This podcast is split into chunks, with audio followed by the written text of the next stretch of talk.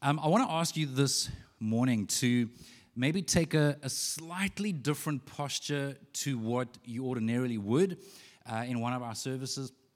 Um, I'm very aware that that obviously we, uh, you know, we place a lot of emphasis on teaching, and we want to um, understand and receive information, etc. And so there, there is a chunk of that, but but more than just receiving information, I'm going to invite you uh, a few times throughout this message to actually reflect, to actually um, think about a, an idea or to ask yourself a particular question. Just as by means of example, Teddy, can I ask you just to put up the, the scripture again that uh, Racer used for, for, the, uh, for the offering? I just, I just want to use this as, as a very simple example of how sometimes less is more, right?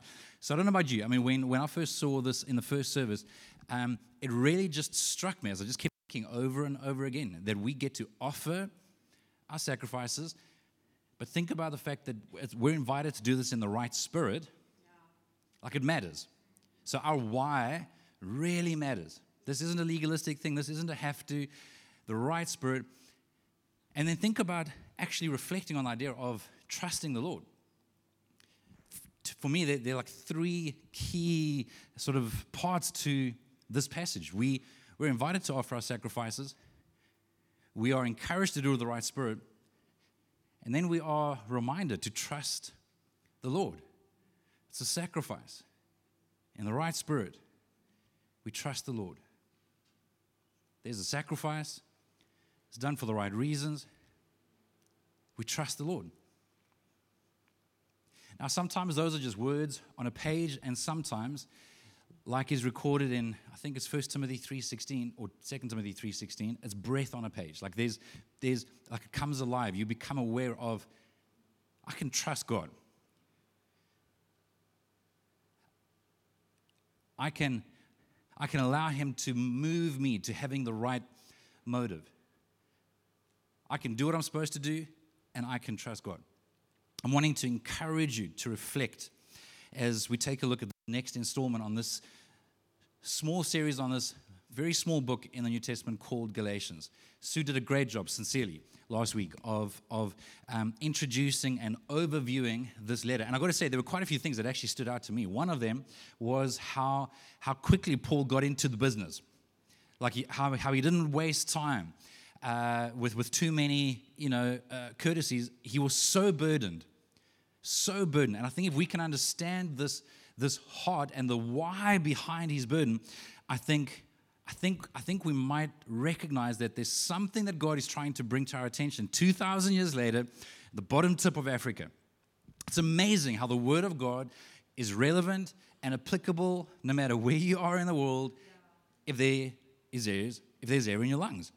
I want to read quickly from chapter 1, verse 6, where Paul again, he's, you, you kind of, he this is where he's getting down to the point. He says, I'm shocked that you are turning away so soon from God, who called you to himself through the loving mercy of Christ.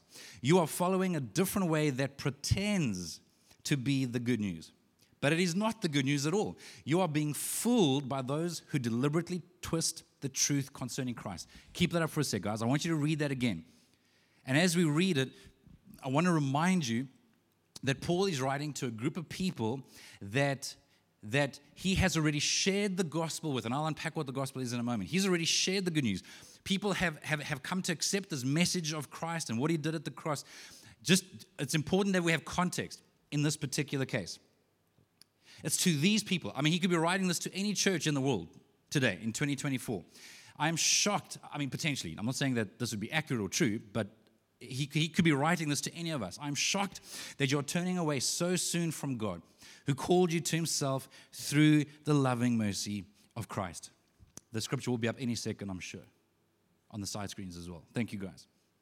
You are following a different way that pretends to be the good news, but it is not the good news at all. It has struck me how Paul is not worried that these believers are going to be drawn away by all kinds of temptation and immorality and all kinds of stuff that, that, that would compete for, you know, f- for something good. Paul's concern here, and I, we cannot miss this, is that these Christians are being distracted. They are being tempted away by religiosity. They are being tempted away from the truth of the gospel by something that seems really good and noble. Clearly, this is impacting you less than it's impacting me. He's not saying, you know, don't don't kill people, don't be distracted by you know sex and, and all kinds of you know stuff that, that's like naughty, you know, not that sex is naughty, but you know, illicit sex, etc. Blah, blah, blah. He's not he's not saying don't deal drugs. He's not saying you know don't defraud people. He's saying he, he is warning them against people that are trying to distract them from the true gospel by people that are trying to bring really good alternatives into place. Religiosity.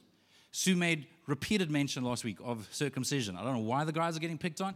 I mean, besides the fact that, that, that this is in the book of Galatians and this was part of the Old Testament law, and, and some of us have been reading through the Bible in a year, so we've been spending a few days in the book of Leviticus, which is just hectic, and I think it leaves many of us grateful that we're not having to still worry about all these food laws and, and all kinds of other stuff that I'm not even comfortable sharing from the stage.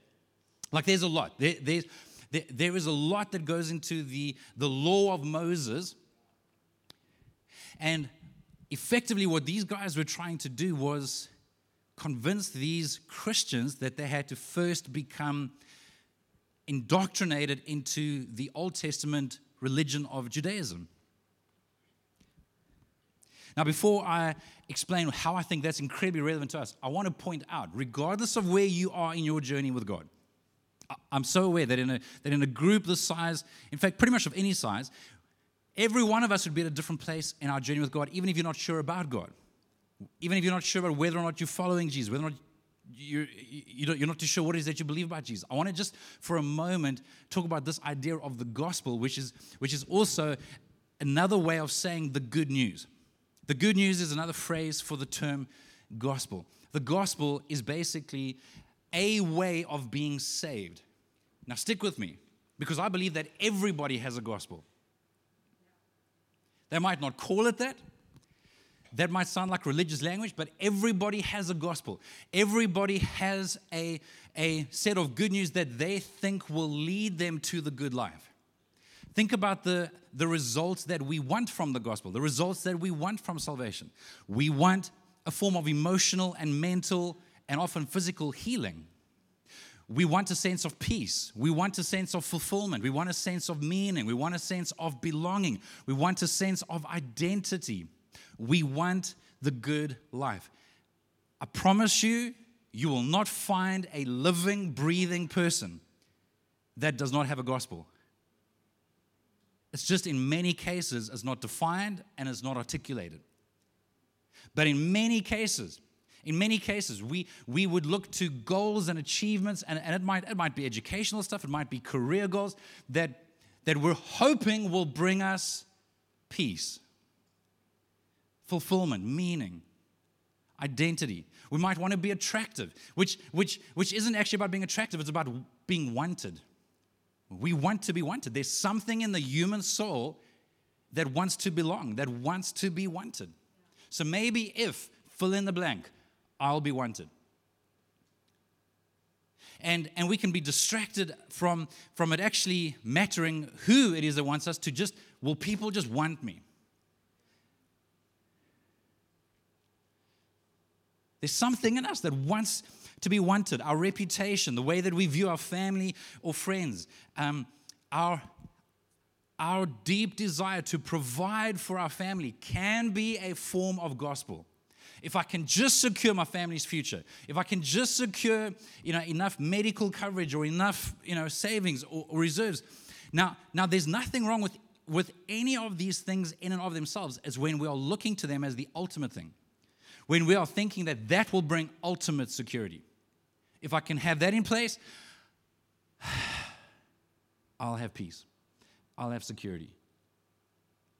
I think things will mostly be right with the world. And some of you have lived long enough to know that a lot of those things that I've just mentioned, if they become the ultimate thing, they overpromise and they underdeliver. I, I've been around lots of people in this context for many, many years, and I've seen, I've seen when the things that people place their hope and faith in are not enough when the storms come. When things don't work out the way that you would hope that it would work out. I've been noticing lately, I mean, I've, i saw this in my own life, and I've been noticing this in a surprising number of people that, that I have interaction with, whether they are pastors, whether it's people in our church, um, just, just interesting conversations where I'm noticing a trend which I think, which, which I think is more common than what we realize, of people in their late 30s and their early 40s. It's not, it's not limited to that, but especially people at this phase of their lives, late 30s, early 40s where they are coming to a place where they're feeling like, is this it? Is this it?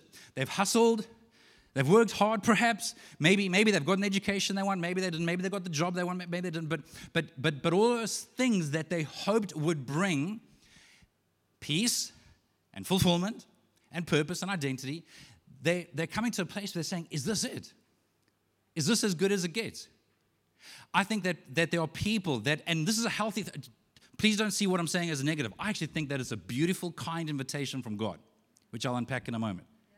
I'm seeing people in their spiritual life where, where, they've, where they've tried to apply um, many of the, the, the, the spiritual principles and practices almost as though it's a formula and got into a place in their lives where they're like, is this it?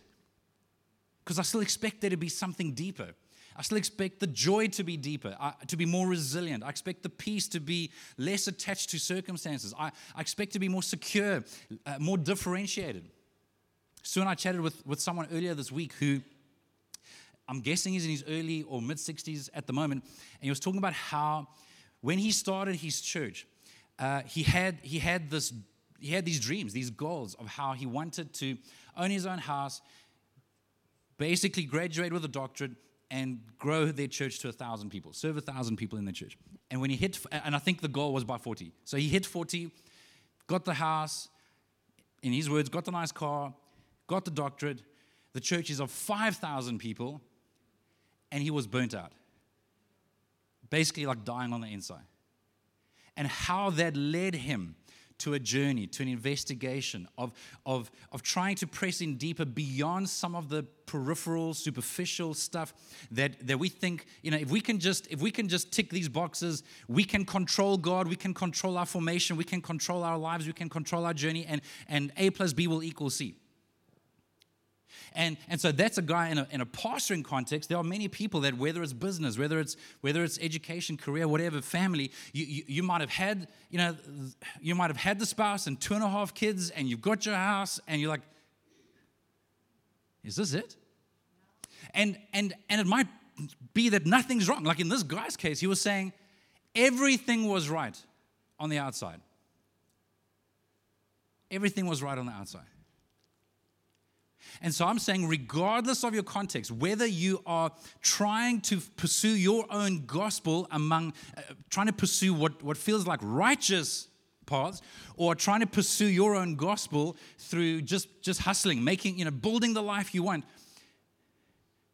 we need to come back to the true gospel. To the, to the gospel that is actually the gospel of grace. And why that is such a, a powerful word and a polarizing word because it actually polarizes people even, even within Christianity because there's so much fear that, that grace will be abused and for good reason. I get it and I, and I agree. But my, my rebuttal to that is if we truly understand grace, we will never want to abuse it. Grace, in its essence, is to receive more than we deserve. Paul is saying, You guys have received more than you could ever deserve. You accepted this, you've experienced this freedom. Why would you be going back? Why would you be trying to, to tick other religious boxes in order to now feel justified before God?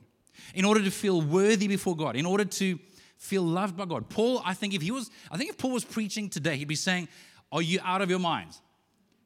You are loved. There's nothing that you can do to make God love you more. There's nothing you can do to make God love you less. You are loved. You, there's nothing that you can add to the cross. You cannot earn your way to being loved. This is the capital G, good, capital N news. Amen. You cannot add to it, you can only respond to it. You cannot add to it, you can only respond to it. And I, I think one of the key signs of recognizing the grace of God in our lives is gratitude. If you are a follower of Jesus, the question is not on the screen. Is when's the last time you were just grateful?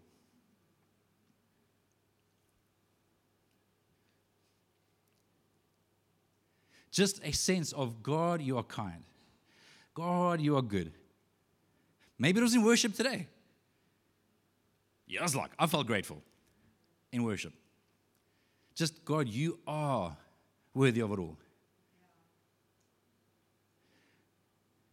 When we actually see the grace for what it is, I think one of the instinctive reactions will be gratitude. Paul kind of touches on this briefly. He doesn't unpack it in a theological thesis because he's already done this with these particular readers, but he makes brief reference, like he reminds them in Galatians 2, verse 20. My old self has been crucified with Christ. He's saying there's something spiritual that took place when I accepted what he did for me. It is no longer I who live, but Christ lives in me. So I will live in this earthly body by trusting in the Son of God who loved me and gave himself for me. He's saying this is all about salvation. I'm not talking about, I'll come to our response. There's an appropriate response. Don't panic. Those of you that are, what is this? Just do we just do whatever we want? No, no, no. There's there's an there's an appropriate response. But there's nothing that we can do to earn salvation. Salvation, by the way, means healing, wholeness, to be set free. The word that is translated as salvation or saved in the New Testament is the same word used when referring to Jesus having healed someone, Jesus having rescued someone, for someone to be rescued from slavery. It's the same word. So, so to be set free, salvation is to be set free, to be healed over time, to be made whole over time. And, and we can medicate in our own strength, we can distract in our own strength, but we cannot ultimately save ourselves. And we cannot save ourselves anymore by the good things that we do. The good things that we do should only be in response to the true gospel, the gospel of grace. In chapter 4, verse 5, it won't be on the screen, it says that this is Paul writing that God sent Jesus to buy our freedom. That's why the key verse, chapter 5, verse 1, is about now that you've been set free, live in freedom. I understand that many of you are still waiting for the, waiting for the punchline. Hang in there, hang in there, hang in there, hang in there. Chapter 2, verse 21 says, I do not treat the grace of God as meaningless. Just pause for a moment. You can keep it up on the screen. I do not treat the grace of God as meaningless. I think Paul is writing this in the context of people that feel like the cross wasn't enough. And so they have to add good things, they have to add righteous things. And if we're doing that, if we think that that's how we make ourselves acceptable to God, if that's how we make ourselves worthy of His love, then I think Paul would say we're making the grace of God meaningless. For if keeping the law could make us right with God, then there was no need for Christ to die. And for what it's worth, just side note, this, this has always been the part I can't get past when having conversations with people and, and, and, and there's compassion, there's, there's empathy. I, I, I, I recognize that people are on a journey, they are searching. But when people make reference to, to all religions ultimately serving the same God, to all, to all roads kind of leading to Rome, to, in my, in my opinion, that is, that is people thinking that we can somehow be good enough, kind enough, loving enough, worthy enough that, that we can all, you know, spend eternity with God. What I cannot get past is then why did Jesus need to die? Then there was no need for Christ to die. If it was just, it was just us trying to be good, if it was just us trying to be moral. And I love how the late Timothy Keller even describes that attempt to be good enough, where he says that, that, that, that if you had like a recording device, even if you don't agree with the biblical mm, sort of value system, moral system, the Old Testament law, he says, even if you just had your own philosophy, your own way of doing life, your own way to salvation, if you kept a recording device around your neck, you would find very quickly that you can't attain. You can't, you cannot maintain even your own standard. His point being that we all fall short. And so then the question is, who redeems us? Like, how do we, how does that, how does that get paid for? How do we, how do, how are we reconciled if, if our best efforts are not good enough? Paul would say it's the cross of Christ.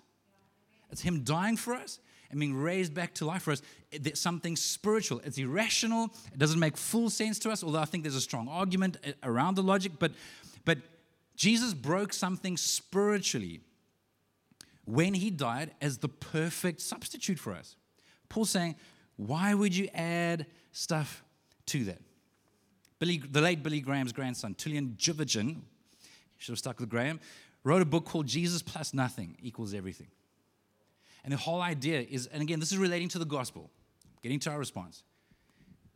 Obviously, the point he's making is that we can't add anything to the gospel. Now, we, we can be involved in positioning ourselves to mature in our relationship with God, in our walking with Him. We can position and place ourselves to, to experience the benefits, the promises that, that God actually has for us. But they are a response. They are a response. So here's a question for you What are you tempted to add to the cross?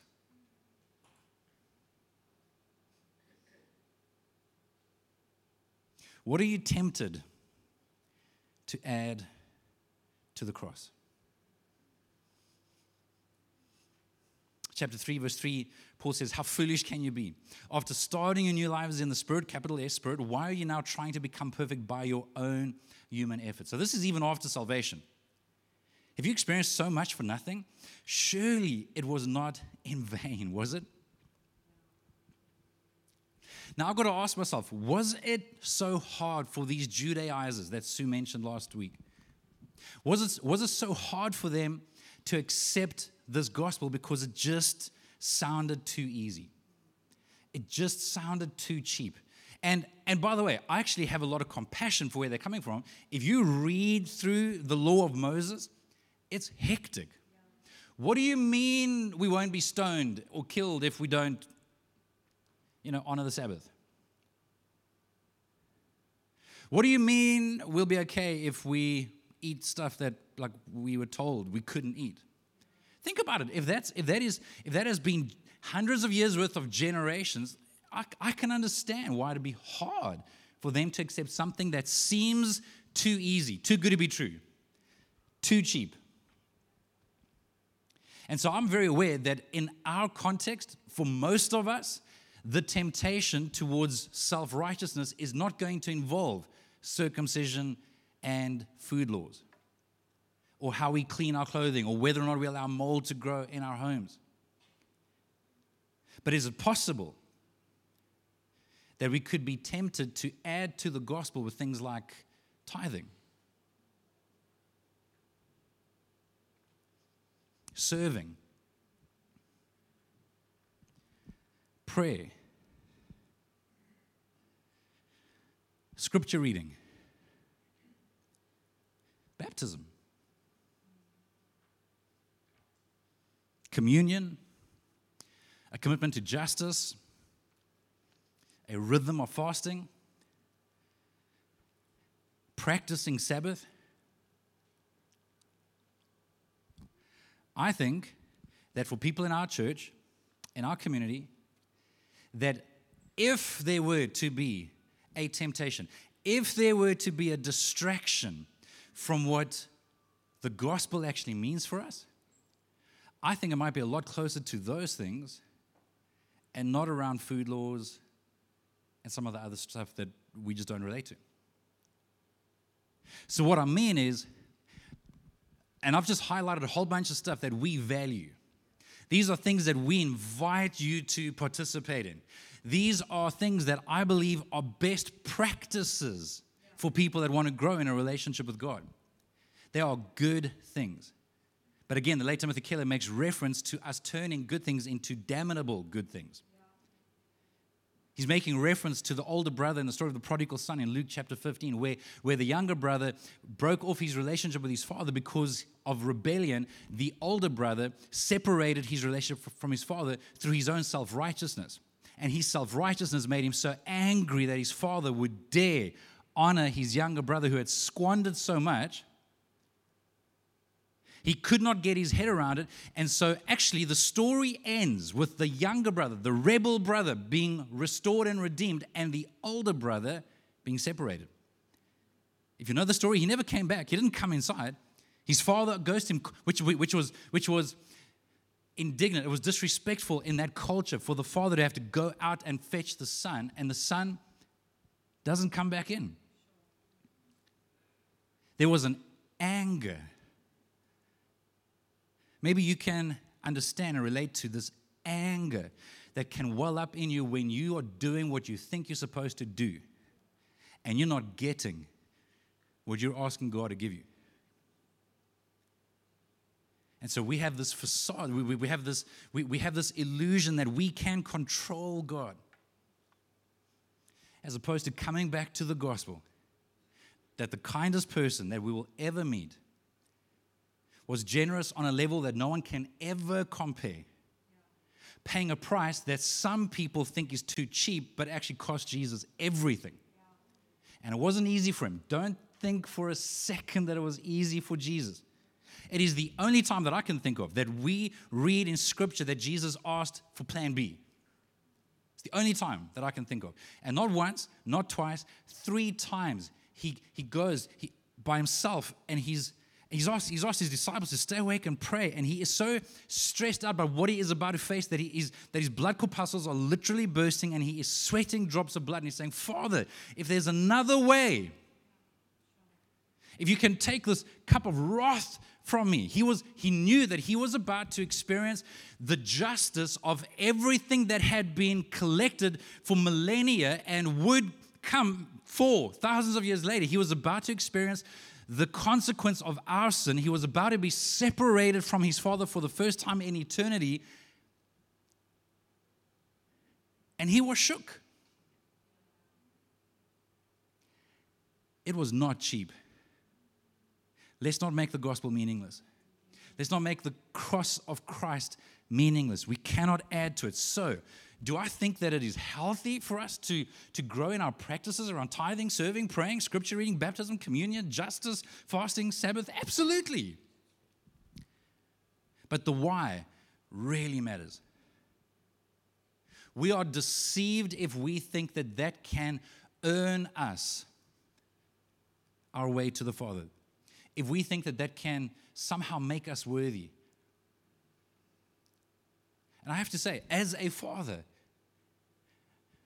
there have been so many times over the years where I've just thought, yes, man, if my daughters came to me like I've so often come to God, I would be, I'd be a little bit hurt. I'd be like, do you think I'm a monster?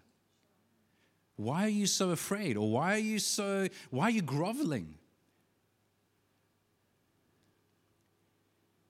When we experience the love of God, yes, we're humbled it melts our heart, it doesn't harden our hearts. It stirs up a sense of gratitude. I believe it stirs up a sense of confidence in God. And I believe that it actually moves us to wanting to please Him, wanting to obey Him more and more. Right now, I'm in a season where, where there's a particular practice that I'm, that I'm feeling prompted and, and stirred and invited to give more time and attention to. And I have to keep reminding myself, this isn't, this isn't to get a like a like, like a report card. This isn't to be more impressive. This isn't, this isn't to make God love me more. He, he cannot love me more. This is for me to be more present with Him. This is for me to be this is for me to, to experience more of His love, and it's, and it's for me to align my, my thinking with His thinking better, and to align my will with His will better. Eh, but it is all a response. The book of Galatians is written to a group of people who were not being distracted by all kinds of, you know, hectic partying, let's go to Vegas type of stuff. It is written to a group of people who were being distracted and fooled by religion. So, why do we serve? Because we're grateful. Why do we give? Because we believe God first gave to us and He's our provider. Why do we fast? Because we actually want to remove some of the distractions and stimulation of our physical appetite so that maybe something in our spiritual appetite will actually develop more. Why, why would we pray and practice silence and solitude? Because we want to position ourselves to be with God, to gaze upon Him, to, to, to hear Him.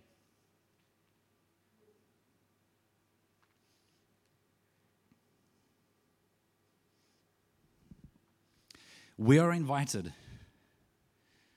to travel light.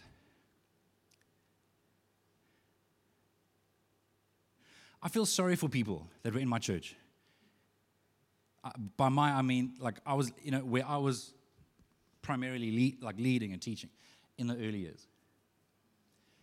Because I don't think that I communicated sufficiently what Jesus describes in Matthew 11, verse 28 to 30, about the easy yoke and the light burden.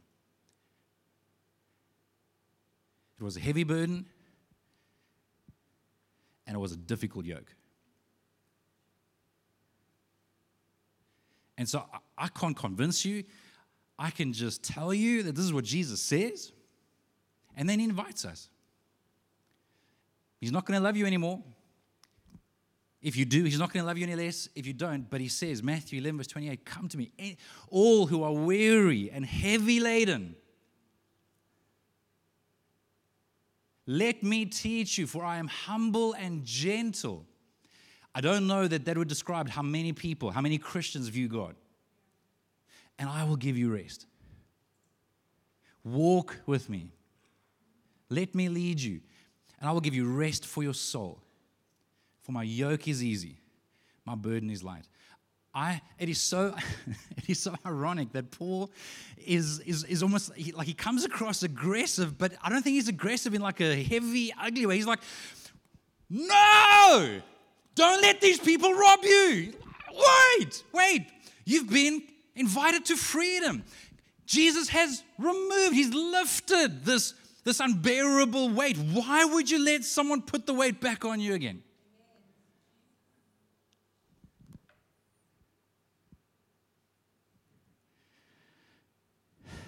We are invited to travel light, to accept that we cannot earn salvation, but that we are invited to enjoy the freedom, which is God's way of giving us, offering us love and life. And it is the freedom that Jesus paid the highest price for. The highest price. And so, our only appropriate, I think, I think the only thing that, that should be expected from us when it comes to staying free is to prioritize response, not religion. That might sound subtle, that might sound like, ah, it's a play on words. No, no, no, it's not. Religion is all about earning, religion is all about what I do. Response is about everything that He's done, and I'm just, and, and, and I'm, Make no mistake, I'm taking responsibility to respond. I'm not, I am not, I am not a helpless uh, passenger in this journey. No, no, I, I do get to respond. I get to, I get to obey. I get to position myself. Again, if we, if we understand the spiritual practices for what they are, they are not the, they are not the goal. You fasting or tithing or serving or building relationships or, or being generous, they are not the goal. They are a means to the real end, which is life in God. It's being loved by Him, loving Him back, walking with Him, walking in the good works that He's prepared for us long in advance. It is response, not religion. So I'm going to ask Kelly to come on up. And while she's doing that, if you reach underneath your chair, you're going to find a little cup that's got some juice in it. And if you take a look at the tiny, thin leaflet at the top, you'll see that they actually separate and there's a little wafer in there. You do not have to take part in this. But for those of you that want to, this is something that is referred to as communion or breaking of bread. And in a few moments, I'm going to invite you to commune with God. And I want to ask you one particular question. I want to come back to one particular question. What are you tempted to add to the cross? What might you be tempted to add to the cross? Where might you be tempted to, to struggle to accept that what Jesus did for us really is enough for salvation?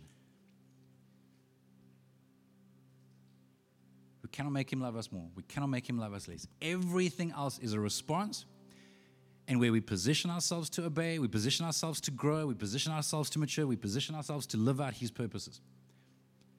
But we're not making anything else the ultimate thing. We're not making our family the ultimate thing. We're not making achievements the ultimate thing. We're not making the church the ultimate thing. We're making Jesus. We're making the Father, the Son, and the Holy Spirit, relationship with God, the ultimate thing. The ultimate thing is God, I'm surrendered. My answer is yes. What's the question? So, as you participate in eating that little wafer, in drinking that juice, we are reminded, the Bible tells us, of Jesus' body that was broken for us, the price he paid. Jesus' blood that was shed for us, the price he paid to purchase freedom, healing, to actually set us free from the spiritual bondage that meant that we couldn't break free from addictive patterns and destructive patterns that are out of our control. No, no, spiritually, He has set us free from it. What might you be tempted to add to the cross of Jesus? And our only appropriate response, I think, if we are aware of something, is to repent, is to notice and to repent. And for others, it's just, God, I'm grateful. I'm so grateful. What's next?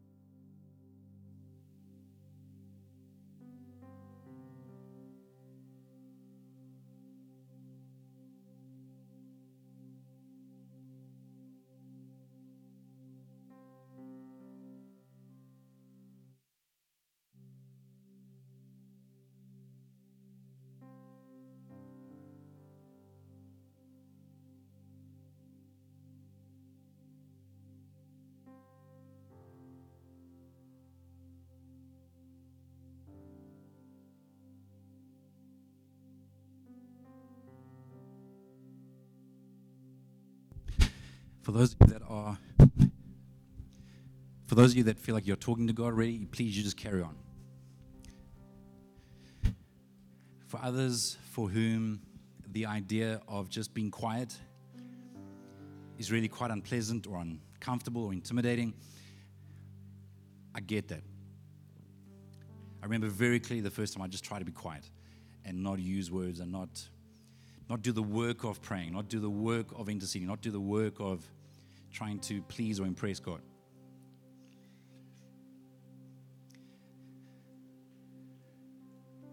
So I can only encourage you with something practical like and this is just an this is just an invitation. This is an encouragement.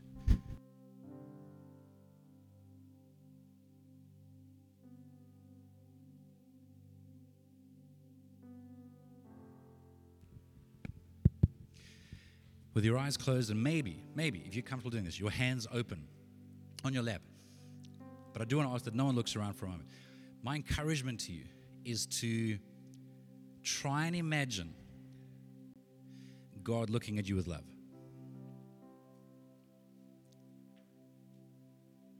To look at God looking at you with love. Now, I imagine that if you're anything like me in terms of my personality and just the way I think, first time I would have tried to do that, there's a good chance that there's an immediate instinctive reaction that's like, yeah, that's fine, but, but, there's like a but. Okay, but Jason, what about? Or, okay, but God, what about? As you are quickly reminded of something that you think you need to first resolve, of something you think you need to get out of the way, of something you think you need to first confess. Now, now there's a place for confession, there's a f- place for repentance, there's a place for resolving. What I'm asking you to do is before any of that to actually look at God looking at you with love.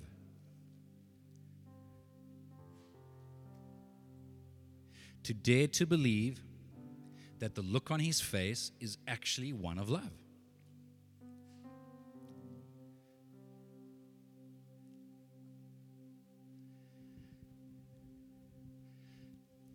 Scripture records Jesus looking at the person on the cross next to him with love.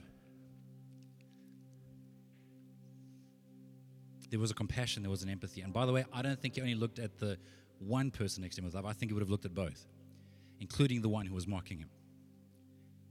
Tells us that he looked at the person who was quite literally executing him. He looked at him with love. He prayed for him.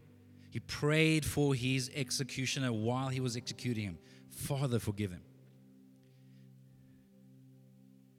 He looked at Peter with love after he denied him three times after, just shortly before that, promising that he'd be willing to die for him. He looked at him with love. I think he would have looked at Judas with love.